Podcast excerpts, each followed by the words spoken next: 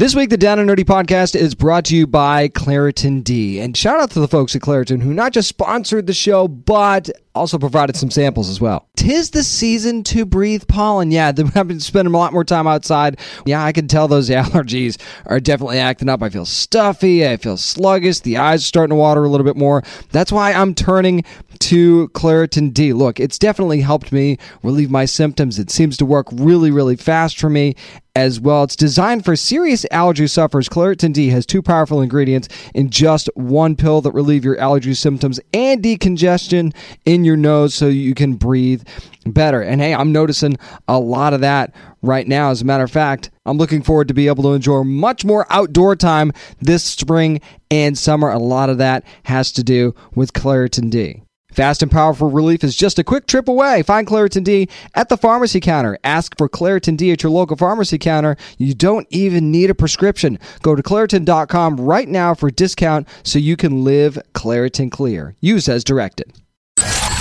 Spanning the nerd world and feeding your fandom. It's time for the Down and Nerdy podcast. Here's your host, James Witham.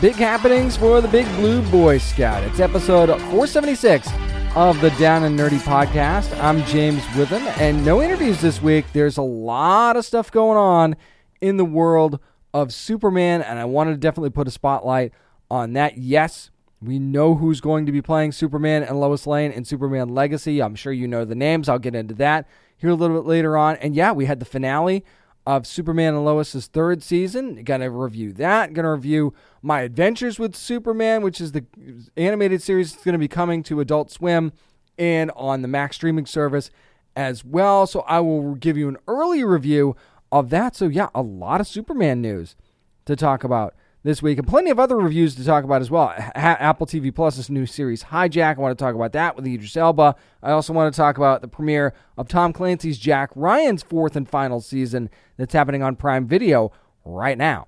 Plus, DC's back at Comic Con. I'll give you my opinion on that. A flat piece of Flash news that you might have missed, and a little bit of a Tomb Raider update as well. So it's going to be a fun show. A lot to talk about very Superman heavy. So if you're a Superman fan, you should be really excited for what's coming. And let's get into it. My spoiler filled review of the Superman and Lois season three finale starts us off next on the Down and Nerdy podcast. Hey guys, this is Wole Parks from Superman and Lois, and you are listening to the Down and Nerdy podcast with James Witham. Since there's so much Superman going on this week, why not make it the theme of the show? And I want to start out with my review of the Superman and Lois season three finale. Spoilers ahead because, yeah, the show came out several days ago. And I definitely wanted to talk about this finale for plenty of reasons. But I do want to start out by saying this since talking about Superman this week. And that is that, you know, Henry Cavill gets so much love for playing Superman. Not not when he first started, by the way. I want I want to point that out. There's some revisionist history here. Was that, you know, there wasn't a ton of praise for Henry early on, and you didn't come to appreciate Henry Cavill's performance as Superman until much later on. I appreciated it more on the, in the beginning. Maybe I'm in the minority there. I don't know, but it just seems like there's more appreciation for him now than there should have been back then. And I think that's happening here as well because Tyler Hoechlin, who plays Superman, Clark Kent on Superman and Lois, I feel like er, er, certainly earns praise for his portrayal, but I don't think earns enough praise because he's being asked to not only play the best Superman possible, but the best Clark Kent possible. He's had to do so much heavy lifting in both of these roles, no pun intended, by the way, which is strange for me. But nobody's been asked to play that duality this much in a long time. Now we've seen we saw Henry Cavill as Clark Kent. We've seen other Superman characters as Clark Kent as well. But that's through the course of a movie. We haven't we only saw Clark Kent really in Man of Steel as far as the as far as the big screen is concerned recently. And we've also seen uh, also seen, you know Brandon Routh when he played Superman and so on and so forth. We saw those Clark Kents. The only one that's played Clark Kent as much as Tyler Hoechlin has, really, maybe Christopher Reeve. Or maybe Dean Cain, But I'm going to say Christopher Reeve anyway. And no, I don't count Smallville because that's younger Clark, and that that just that does not count for this particular conversation. But Tyler doesn't get enough credit for how good he's done with Clark Kent, the character, Clark Kent, the dad, Clark Kent, the husband, and playing a fantastic and strong Superman at the same time. So I think that that sh- that just needs to be said before we can even go further with this at all, especially when talking about this episode because this ties up a lot of loose ends and actually, you know, neatly kind of ties things into a bow for coming up next season. But we see the culmination of a lot of different storylines here, and it seems like this is going to be a ta- time of celebration for Smallville. Turns out to not be really quickly, and that's because of Lex Luthor. And Luthor, you know, gave his warning. He definitely gave his warning and said, "Hey, here's your chance. I'm coming for you." And this is when he starts coming for basically everyone at the same time. Lois Lane and Superman at the same time. But here's the deal. The the scenes between Luthor and Bizarro, and I'm going to call him Bizarro for now, where he's powering him up by killing him is just freaking brutal and really sets up just how much of a different Lex Luthor Michael Cudlitz is going to be than Jon Cryer ever was on this show. I want to say that, and well, not necessarily on the show, but with this Superman, we, we and and with with Kara. So we, I just want to set that up right now. Is that he is going to be a brutal Lex Luthor for next season, and it's really interesting how that whole thing just sort of happened, right? How he kind of sort of takes control after being in prison for so long. It's like he's been a caged animal, and that makes him even more dangerous than he would have been otherwise. And you see that, you know, Clark is distracted. And so is Lois with everything that's been going on in their family lately. You can understand that, not just with Lois's cancer, but with, with Jordan's troubles. And, you know, Jonathan trying to figure out how he's fitting in to the town and into the mix as well. There's been so many distractions. It's hard to kind of keep your eye on everything, especially after dealing with stuff with Bruno Mannheim. So when this whole thing comes crashing down on them, it's kind of sudden in a weird way. But we also get to see, you know, everything is kind of right with the Kent family now. They kind of made their peace with Jordan and his powers and everything. It seems like he's set on the right path. We see Jordan and Sarah kind of make up a little bit there, which is nice. You see Lois kind of starting to become comfortable again being herself. Not that she ever wasn't comfortable being herself, but we really see the Lois Lane pre cancer kind of come out in this episode for sure. And you also get to see, you know, the protective mom come out at the end as well, and the and the and the wife that you know all the focus was on. Are we going to lose Lois?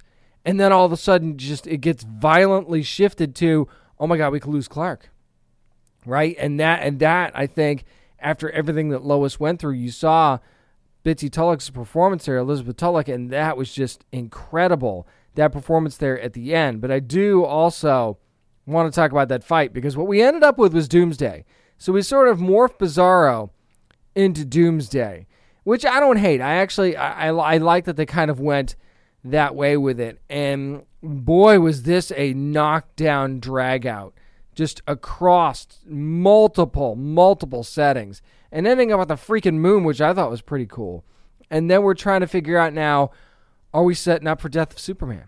are we setting up for that storyline in season four? And if and if this is how this show's going to go out in season four with a short in the fourth season, you know, maybe this is the way to go out. Did you also notice how this finale sort of neatly wrote out a lot of these characters? You see, John Henry and his daughter might have to move to Metropolis now. You see what happens with with Lois's dad, with with with him getting kidnapped and everything. So that writes him out. You know, you write Sarah out by saying Heron Jordan. You know, ah, maybe we shouldn't be friends right now. So you sort of write her out, and so on and so forth. Right. So the first thought was, well, then you know the Kents are just going to move back to Metropolis, and that's how you write these characters out of the show as regulars. Well, not necessarily, because you're giving everybody an, a certain excuse to not be around as much as they were previously. So I thought that was interesting. Maybe the fact that obviously these episodes were filmed way in advance, so maybe they kind of knew way before we did what was going to be going on for for an upcoming fourth season, and this was not really a surprise to anybody involved. But again, just solid storytelling. not just in this finale, but throughout the entire season of Superman and Lois. And this show has built up that level of consistency since its inception, telling so many great stories, having so many wonderful character moments, whether it's stuff that you're happy about or not. You know, that's what this show kind of does. It's it's kind of like remember when the Flash first started. This was something the Flash did very well. It's in the early going was being able to tell the hero stories but the personal stories just as well to balance each other out. That's what Superman and Lois is doing this season and created a level of depth that I don't think we were ready for coming up this season either. So, and, and it feels like you know with with the big casting change they had in the Kent family there, they didn't miss a beat at all with that. If anything, they had a, a, a more of a stronger season than I even expected. It was just so wonderfully casted, so brilliant, brilliantly done story wise. The writers deserve a lot of credit for that. That it's going to be sad to see this have a shortened season for season four, especially given what we've set up, not just with the whole Doomsday thing, but with Lex Luthor as well. And it's not just going to be Superman versus Luthor, it's Lois Lane versus Luthor as well. Actually, maybe the entire Kent family versus Luthor. So, Superman and Lois, bravo for once again proving that you are the gold standard for Superman on television and for Lois Lane on television as well. That's going to do it for my spoiler filled review of the season three finale of Superman and Lois. But there's another Superman and Lois that I want to talk about. My Adventures with Superman going to be premiering here in a few days, and I will talk about that spoiler free next. I'm James Witham. This is the Down and Nerdy Podcast. Hey, this is voice actor Roger Craig Smith, and you guys are listening, you lucky people, to the Down and Nerdy Podcast. And we're back. Set yourself a midnight deadline at the Daily Planet because midnight on July the 6th is when Superman, My Adventures with Superman, premieres on Adult Swim. It'll be next day on Max as well. And I want to give you my spoiler free review of these first couple of episodes since I, I got to see it a little bit early. And I got to say, you want to talk about a fun Superman story, or at least Clark Kent and Lois Lane story. This is the kind of thing that is going to be very, very different from what we're used to, and something that's just, it is what it is. I will set you up for that right now. This is a show that is just going to be a good time. Now, does it also have a good story? Yeah, it does. Is a little bit over the top at times? Absolutely, and I love that for it. Is it over? I don't want you to think that it's overly adult, at least not in its first couple of episodes. Anyway, just because it's going to be on Adult Swim at midnight doesn't necessarily mean that it's going to get the full Adult Swim treatment of being super adult.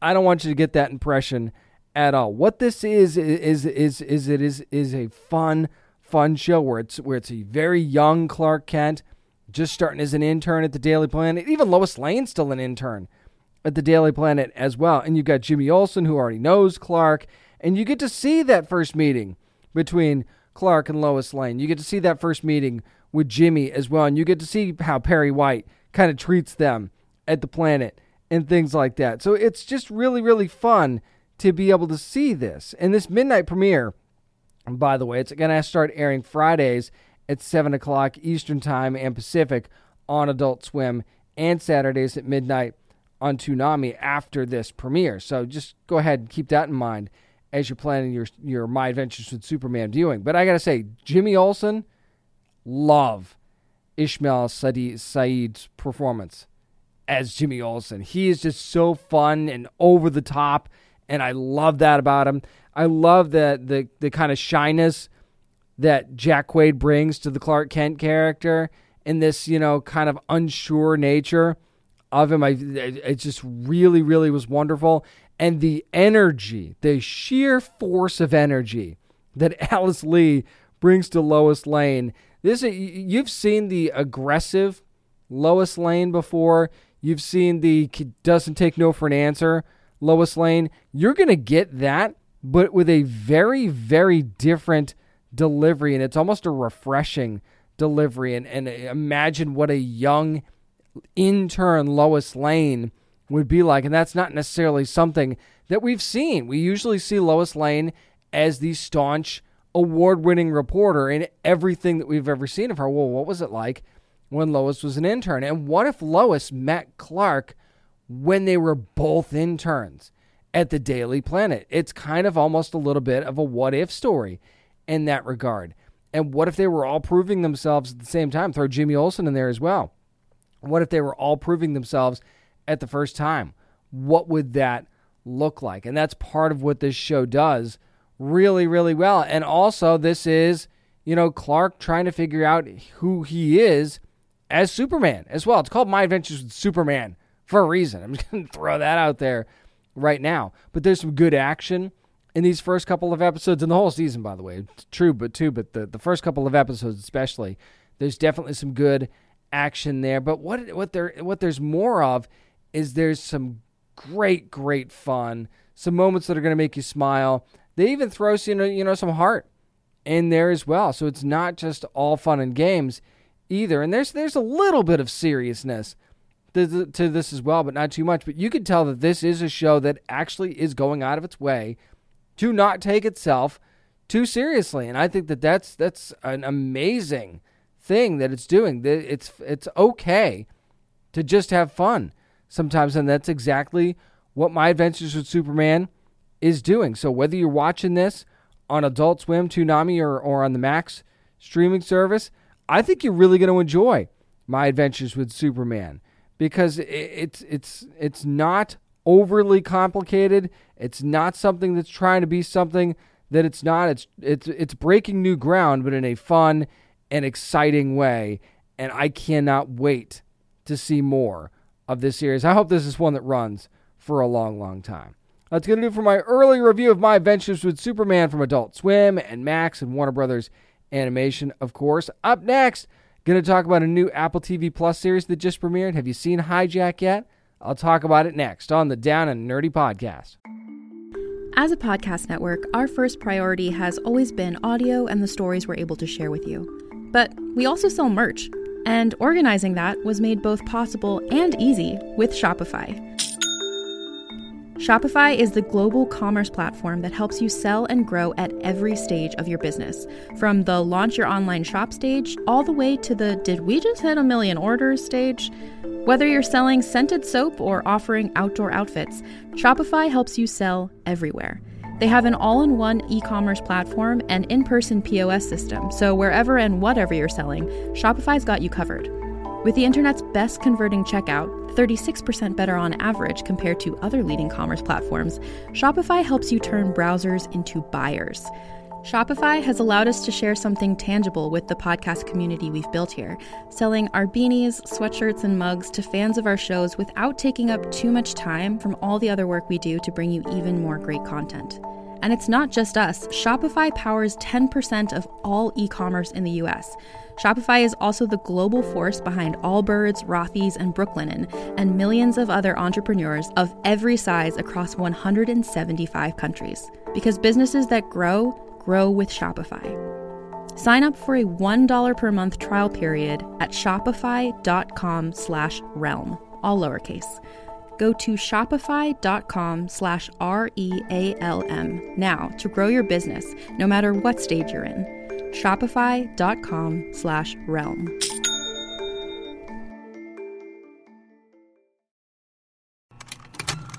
Contained herein are the heresies of Radolf Burntwine, erstwhile monk turned traveling medical investigator. Join me as I uncover the blasphemous truth of a plague ridden world that ours is not a loving God, and we are not its favored children. The heresies of Radolf Burntwine coming January 2nd, wherever podcasts are available. This is Christine Adams from Black Lightning, and you're listening to the Down and Nerdy podcast. Making sure our seat backs and trays are in the upright and locked position because we are in for a ride on Apple TV Plus. Hijack has premiered now. First couple of episodes are out on Apple TV Plus, the series starring Idris Elba. And I want to give some spoilers in this review, even if you haven't had a chance to check it out, because there's there's a reason I have to talk about this. I think with spoilers, so just be prepared for that if you haven't watched the show yet. But in in case you haven't, this it's about a, basically a plane that was leaving Dubai, going to London. It was hijacked. It's a seven-hour flight. Authorities on the ground have no idea what's going on, or do they? Dun dun dun. So, or, so you have to try and figure out you know, how this is all sorted out. And then you've got Idris Elba's character of Sam Nelson, and he's like a, a very, you know, big time negotiator in the private sector. He's kind of brought in to, you know, to make deals, close deals, and things like that. And he's on this flight. He's going back to see his family. Now, I should point out that things are very, very rocky between his wife, ex wife, whatever you want to call her, his son. Eh, he, him and his son seem to still get along pretty well, but his his wife, eh, not so much. But he just wants to get home, and he says this several times. First couple of episodes, I just want to get home to see my family. So you you sort of see when it all goes down, and you, you could tell he's very observant. That's one thing I love about this character is you could tell he's always analyzing, he's always watching, he's always looking for the angle, he's always trying to figure out exactly what's going on in any situation. You could tell he's got good instincts as well. So you sort of start to see this this thing sort of unravel over the first couple of episodes, not just, you know, how the wheels get set in motion for this happening in the first place, but you know, as it's kind of playing out in front of you in this first couple of episodes. But what's interesting is is that they're holding out on the why. Usually you know in these kind of, you know, people take over a plane sort of situations, you sort of get the why right away. And we don't really have the why yet. You might have some theories, you might have some things that you think, oh, it could be X, Y, and Z, but we don't actually get the why yet. And it almost seems like the why doesn't seem important right now, which is which is weird. I think probably for me anyway, because I'm so caught up in you know what is in Sam's head. Because I'll be honest, I'm watching that first episode, and this is the biggest spoiler I'm going to give you if you haven't watched this yet. So skip ahead a little bit if you don't want to hear this. But when you hear Sam at the end of the first episode say, Hey, I'm going to cut a deal with you. I just want to get home. So instead of trying to fight you off and take you over, I'm going to help you. And you're like, what the hell? Like I think I said at the at the time when I was watching, I was like, what the hell are you doing? What? Like, no, no, Idris Elba cannot be this guy. I'm sorry, he just can't. He can't be the traitor. He can't be the bad guy. He can't be this, you know, this this low brow. You think he's going to be a hero and you snatch the rug out from under us like that. Can't be that guy. I won't accept it. And then you sort of see in the second episode, like maybe there's more to what he's doing. You know, maybe this is the like a negotiation tactic of, you know, let's make somebody think that we're on their side, and then once the timing is right, you know, you kind of reveal that that wasn't the case all along, and boom, now you've kind of got what you want, sort of thing. And he he did sneak out a couple of messages saying, ah, something's wrong, and then you see how that kind of plays out throughout this first these first couple of episodes of well, you know, do they believe or or do they not believe that something's actually going on with this plane? And there's some tense moments in there as well, and you get to see how the system kind of gets manipulated a little bit, and the captain of this plane, who I mean, it's kind of like a, and when you if you've seen it, you know what I'm talking about. What like what would you do in that situation, right? Where it's like, don't open the door, but if you don't, something really bad's gonna happen. So do you let them take over the plane or do you not? Sort of thing. And this was a plane full of passengers, by the way, a very big, big plane. So, uh, you know, it's almost like you know, what do you do? In that situation, the captain has plenty of reasons for doing why he did, why he did what he did, and you know, again, some very tense moments in there as well. But there's a lot of things in here that'll make you question, like, what would you do in that situation? Not that you ever want to be in that situation. And it's interesting because I think I feel like I've formed opinions about like random passengers on the plane too. Like, oh well, well, she's clearly a bitch, and you know, oh this this person might be helpful or you know i'm keeping my eye on this person because they might be more important than i think they are sort of thing. So i've started to do that as well. And it's brilliant writing because it's these little subtle things that happen with the characters that are outside of our main characters.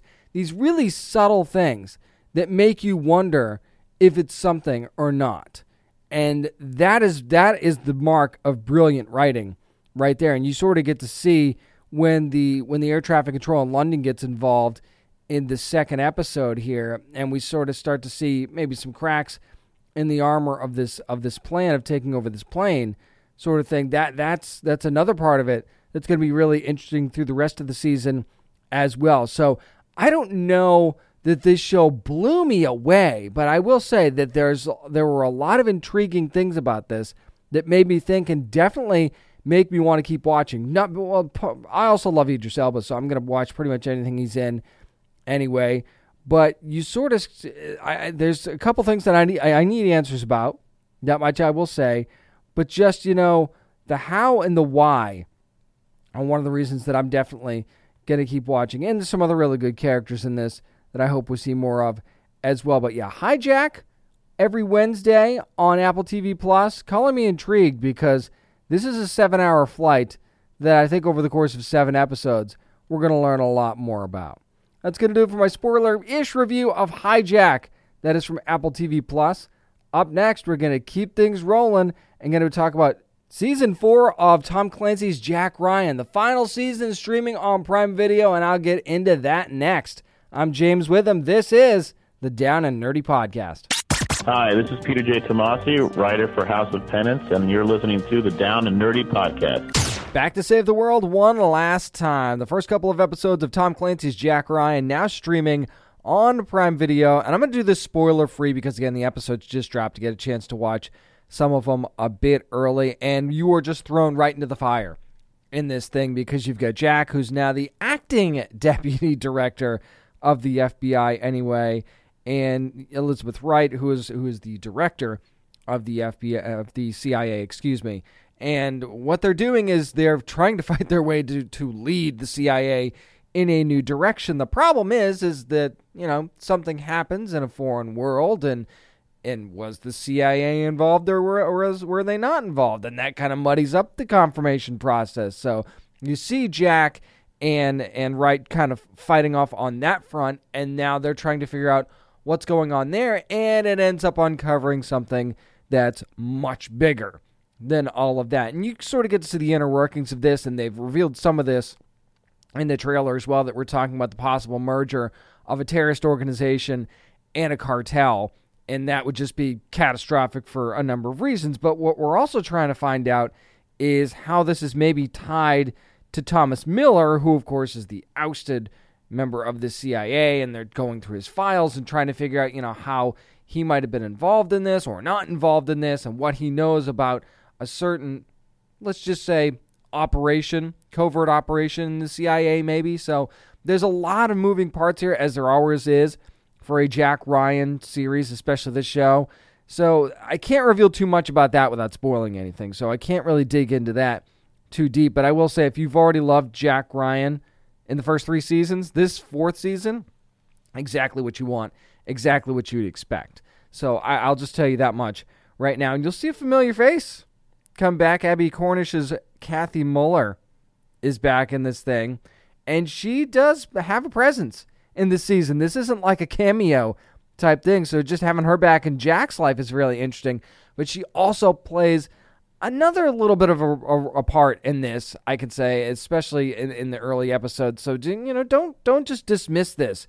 It's just her coming back as support for Jack. That's part of it, but there's there's a little bit more going on there than you might think. And just you know, the classic relationship between Jack and and, and Greer, who's played by Wendell, Wendell Pierce, and then you've got Mike November, who comes back into the mix in the second episode, played by Mike Kelly. Just that group alone, I'm all here for. But watching Wright and Jack work together now more so this season than they did last season was really cool for me and, and kind of see them be on the same page and her kind of understanding that he's not like he's not going to go absolutely do things by the book. He's going to veer off course a couple of different a couple of different directions, so you just got to be ready for that. But I got to say, Michael Pena's character of Domingo Chavez. I, you know, we love when Michael Pena is, is fun and funny and stuff. This is a completely different Michael Pena than you're probably used to seeing. I mean, I know he's done other dramatic stuff, but his character is one that I latched onto right away, especially in this second episode. Do you they really open up the playbook on this character in the second episode. You you learn about him in the first episode, and you see him get into some stuff. But the second episode's where we where we really start to get into who he is and things like that. Once you dig a little bit deeper into that, man, it is so good. I think his story arc is going to be so amazing this season. So that's another character I'd watch out for. And then you've got Louis Ozawa's character of of Chow, and of course you see him as the villain, right? And then you kind of find out. And I know that I kind of hate the you know give the villain a purpose sort of thing. And is the villain really a villain? Blah blah blah. There's more to Chow than just simply being a villain or just simply being a part of some clandestine operation or whatever. There's a there's another level to him. And you do kind of start to sympathize with him a little bit for certain reasons which you'll see when you start watching the show, but like he Louis Ozawa takes this to another level.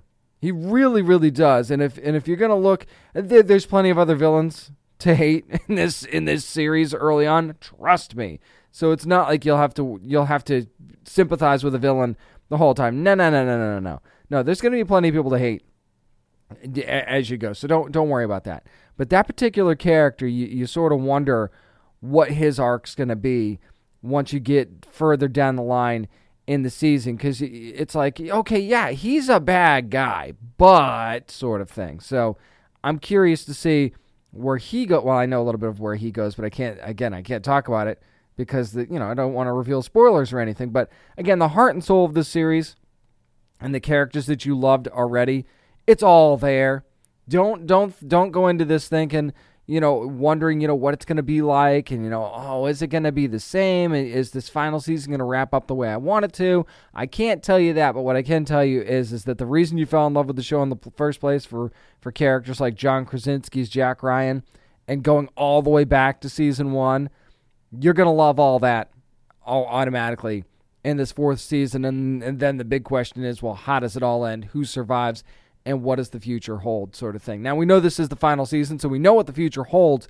But you know, for the, for Jack and, and these characters, how do things sort of wrap up in this particular iteration for them? I, I'm excited for the ride this season. So sad that it's all coming to an end, but at the same time, I am all in for season four of Tom Clancy's Jack Ryan every Friday. That's when you're going to get episodes on Prime Video, the first two streaming right now.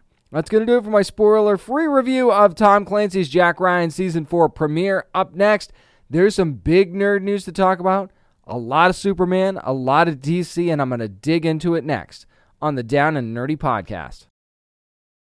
This is comic book writer Tom King, and you're listening to the Down and Nerdy podcast.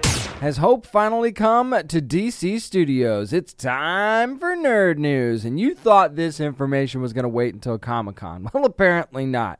We now know who the lead cast members will be for Superman Legacy, and that is one of them is not really a surprise. The other one, I think, is a little bit of a surprise. So I want to start with Superman and David Corenswet, who's going to be playing Clark Kent, of course, Superman, and then you've got Rachel Brosnahan, who is a name you definitely know, who's going to be pa- playing Lois Lane. Now, for Brosnahan's part, you've seen her on House of Cards. You've seen her in The Marvelous Miss Maisel. You know her. You love her. I think that this is a really good choice. She brings, you know, the, the you know the, the the edge that Lois Lane needs, but also you know a little bit of snarkiness and, and sarcasm and and you know just uh, you know just a really good personality that I think she's going to bring to this role. So I'm I'm excited, and she was kind of my top pick for Lois Lane anyway. So I'm glad they were able to get her. But for as far as David Corenswet's concerned, you might not be familiar with him probably because he's never really led a big time studio movie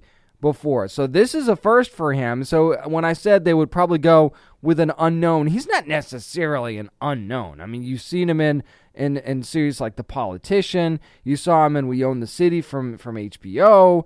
You've seen him in some A24 and Netflix stuff, but You've never really probably seen him in anything massive. Now, does he look the part? Absolutely. He actually said in an interview, and I can't remember who it was with, and this was actually first reported by the Hollywood Reporter, by the way. I wanted to make sure I got that out there. He said in an interview with somebody on a red carpet a couple of years ago, and excuse me for not crediting the source here because I can't remember who it was with, but he said that he would love, you know, he loved Henry Cavill's portrayal of Superman And he's like, you know, I hope that with whoever plays him next, you know, we kind of bring more hope to the role and and make things a little bit different. And so he loves Superman already. He already has the right idea, it seems like, in his head of how he wants this to go. So, and James Gunn, of course, confirmed this news on social media, saying it was true that they're very excited, blah, blah, blah. And I, I trust James Gunn's judgment on this. I really, really do because he's just got a knack for casting. And you saw that in the Guardians of the Galaxy movies. You saw that on full display as well in his Suicide Squad movie. Whether you like it or not, he casted the roles well. He really, really did. And he brought something fun and different to the table. So if he's go if so if anybody's gonna be able to turn this around writing wise, it's James Gunn and Peter Safran. I, I, I fully and if they can't do it, I'm not sure it can be done because Superman's been a tough thing to recreate on screen since Christopher Reeve. But again, there's a lot of revisionist history here when it comes to Henry Cavill, and I know Henry Cavill fans are upset. And and Snyder Bros, you got to calm down, okay? It's not happening. I don't know how many times I've got to say this. And this is why they should have never released Zack Snyder's Justice League in the first place. And I enjoyed it. Don't get me wrong. But this is why this is why you stick to your guns and don't release something.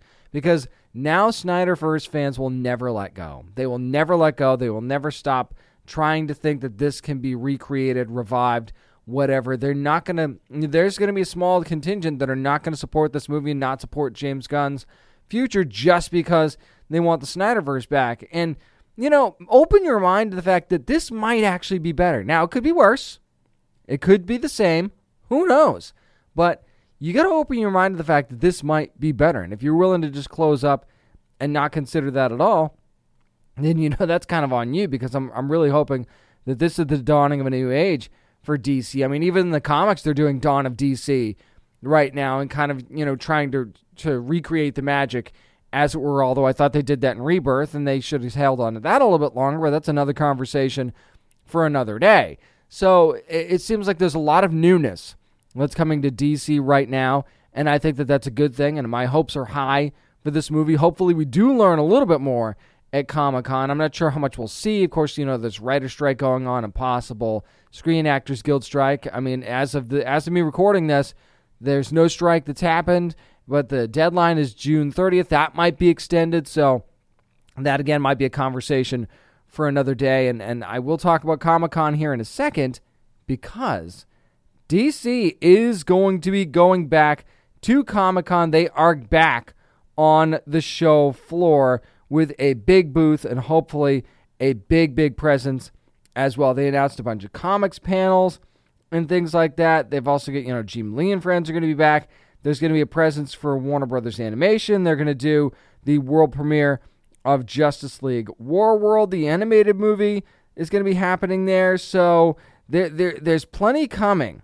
There is plenty coming from DC at Comic Con this year, and that's really smart on their part. Now, Warner Brothers as a whole, we don't know what they're going to do yet. Again, as of me recording this, not sure exactly what they're going to do. But just having DC back on the show floor in a year where not everybody's going, and I'll get into the who's going, who's not thing as of right now here in a second.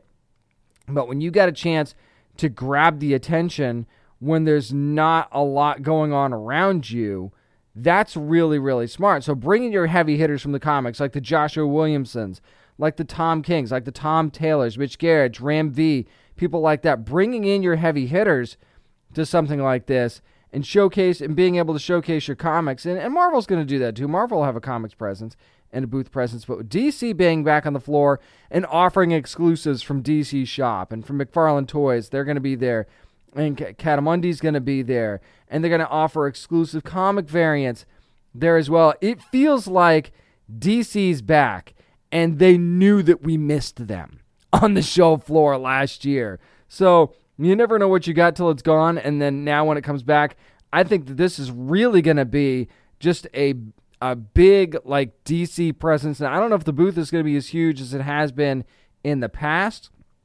but I will tell you that the panels that they have planned, which are mostly comic based, except for the Justice League Warworld premiere, which is going to be on Friday night if you're actually going to Comic Con, which is interesting because it's later than usual. It's going to be at 9 p.m., which is later than they would usually do it. But I digress. There's a lot of panels to, to, to look forward to. They're going to be doing the signings and just the kind of usual stuff, and even some offsite stuff as well, which they haven't really announced yet. But I'm going to be interesting to see what that is. But having DC back on the show floor is good, especially since we know that Marvel Studios is out. We know that Netflix is out. We know that Sony Pictures is out. Universal Pictures is out. As of right now, there's going to be no Lucasfilm stuff, no HBO.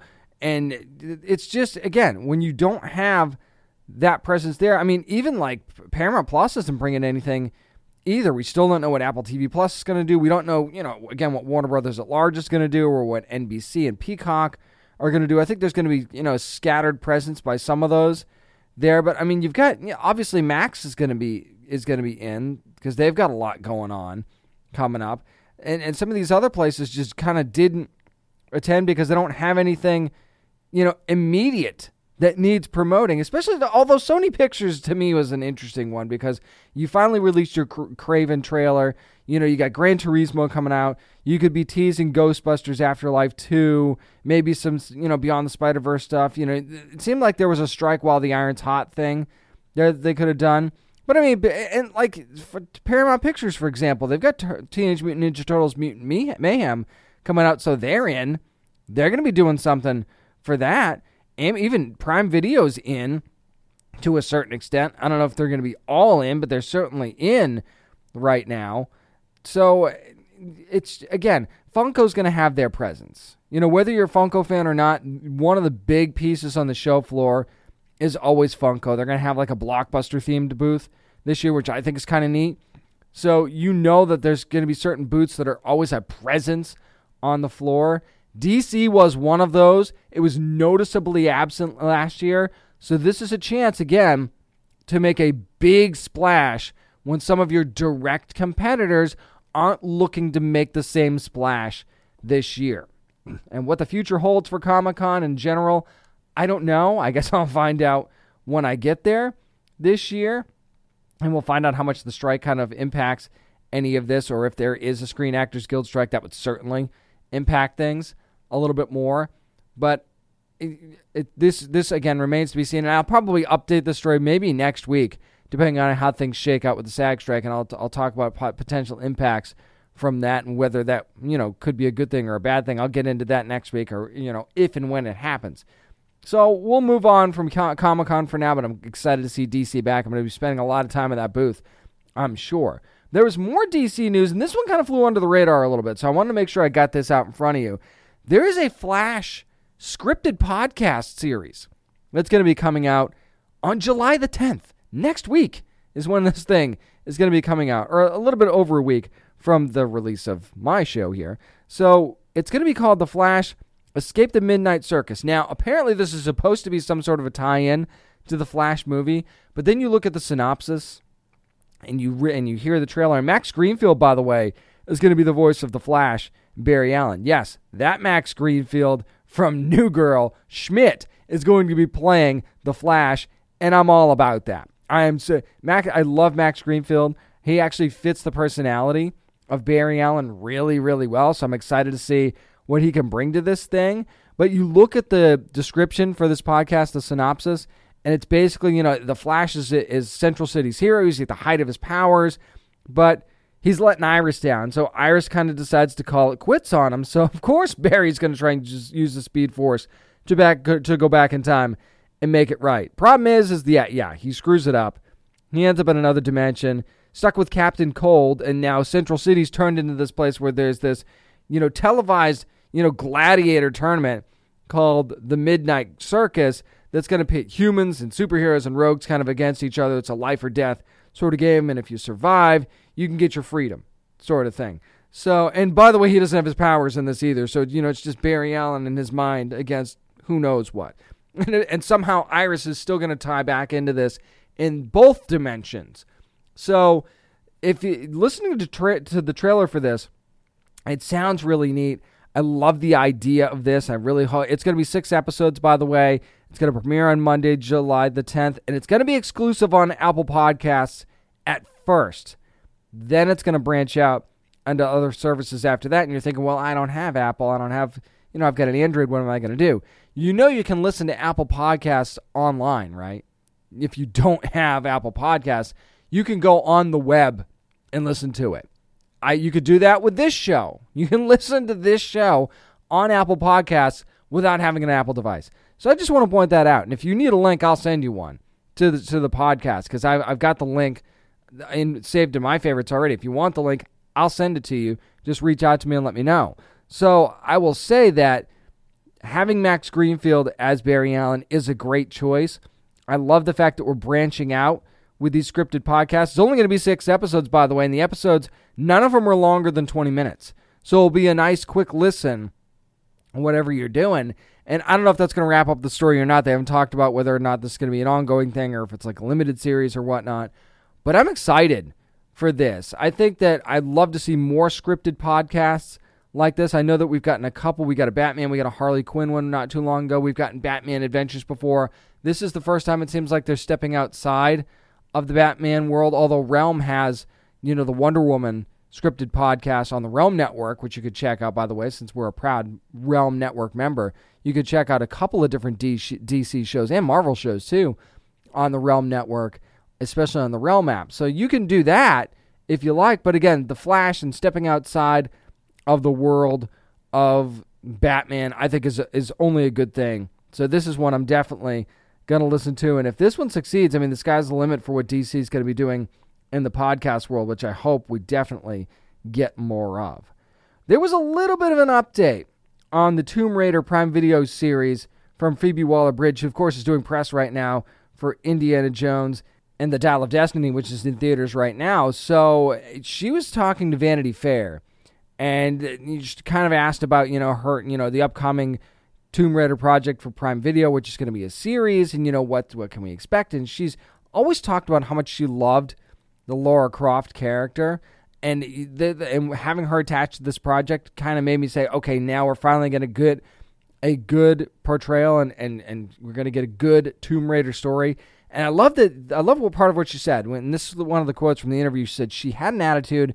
She was very deliberate in what she wanted to do. That all changed when they realized that they could market her to be a sex symbol. Now, again, that is a good point that she's making. I don't think we got that in the recent Tomb Raider games that PlayStation put out, though. I think they kind of put that on the back. Now, was she still a bit of a sex symbol? Absolutely. There's no question about that. But it seemed like she was more the explorer, the Tomb Raider, as as as Phoebe Waller-Bridge puts it. You know, she's a Tomb Raider. She's incre- and so she's incredibly fit. So she puts it that way too. So what we're doing is she wants to go back to the roots of the character. But she, it's funny that she also kind of said, you know, squeeze, squeezing through a small rock crevice when you have large boobs rather than having small boobs. You know, there's a difference there, and that's a that's a kind of I'm paraphrasing to what she said, but I thought that that was kind of a funny way to put it. And you know, will that impact the casting? I don't know. I'll have to wait and see. But but I, again, this is something that when I first heard about this series happening, and I'm pretty sure I talked about that on a past episode of the podcast. But as somebody who was a fan of the, uh, of course, of the Tomb Raider games from when I was younger, I certainly played the first couple of Tomb Raider games for sure. And then the the Angelina Jolie movies, I was a fan of those. The first one's definitely better than the second one. I even loved the last movie that they did, and it was kind of bummed that that one didn't kind of go forward with Alicia Vikander. I thought she did a great job as Laura Croft. The story was, you know, okay. It wasn't as good as it could have been, but I still thought there was a solid future to build on there. But now that we're getting this in a series form, which again, I tend to lean more series more rather than feature anyway, because I want that story to, to, to be told over time. I don't I don't want it to feel like it has to be rushed.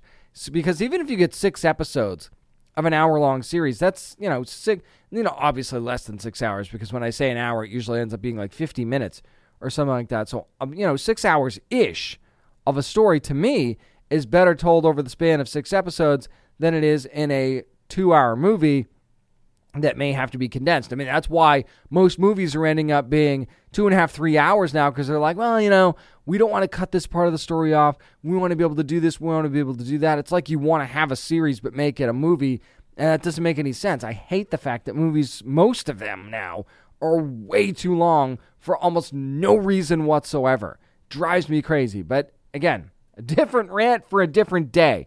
So, when we're going to get this, I don't know because the writer's strike obviously impacting a lot of things right now from either getting off the ground or being able, able to continue, although that's not stopping Mortal Kombat from filming and some other movies and shows that are still filming right now through the strike. Again, those are written, I get it, but rewrites, you got to be careful. You know, you, there's a cautionary tale here, and you got to be really, really careful, heroes. So, I don't know when we're going to get this or how long it's going to be. Take your time and get it right is the is all that I really care about. I'd rather get this. I'd love to get the to get this sooner rather than later. I don't know that we get this in 2024, but at least if it starts filming in 2024, I'll be happy about that. And hopefully, I mean, let's just let's get the strike stuff over with. You know, let's get a deal. You know, the the the American Pictures Association, and I, there's a longer name than that, than that, but you understand what I'm talking about. Let's let's pay the writers what they're supposed to get paid, huh? And let's get this let's make sure this this screen actors guild strike doesn't happen at all. Can we get back to business here? I mean the, it's it, we've we've fought long enough. It's time okay? It's time to just put this aside and let's just get a deal in. You know let let's let everybody walk away happy.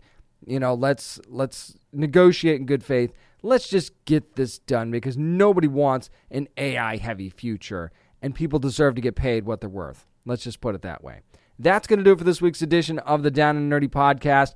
Got some great interviews coming up for you in the next couple of weeks. Be looking for that in next week's show and the show after that. And then it'll be Comic Con before you know it. So make sure you're subscribing to the show wherever you get your podcasts. Some really exciting stuff coming. I don't want you to miss out on any of it. And hey, tell your friends about it too. Really appreciate you sharing the show whenever you can. And this is definitely the time to follow on social media at Down and Nerdy 757 on Twitter and Instagram, and at Down and Nerdy on Facebook, and at Down and Nerdy Pod on TikTok. Because there's going to be some stuff that goes on there that you're only going to see there, right? You, you can go to downandnerdypodcast.com as well. That's where you can find all the links to stuff.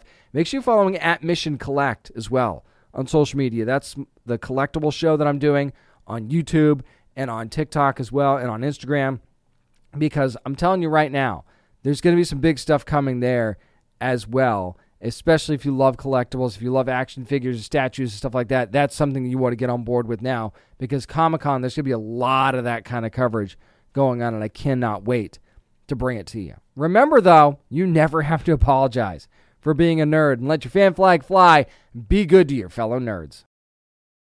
Hey there, this is Justin Bartha. I made a funny new podcast, King of the Egg Cream. It has the greatest cast in the history of podcasts with actors like Lewis Black. I'm torn by my feelings for two women. Bobby Cannavale. You can eat it, or if someone hits you, you can put it on your cut. Melanie Lynskey. I wonder what these marvelous things are that look just like boiled chicken feet. Jason Ritter. I can break things and pick locks and kill people. Michael Stuhlbarg. The whole point is to inspire people that they should make themselves better. Ari Graynor. No, don't whet its appetite. What are you, an idiot? Me, Justin Bartha.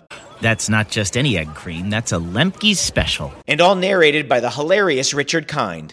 This is the story of Harry Dalowitz and how he rose from nothing to become New York's King of the Egg Cream. So if you like funny true stories, come listen to King of the Egg Cream, available wherever you get your podcasts.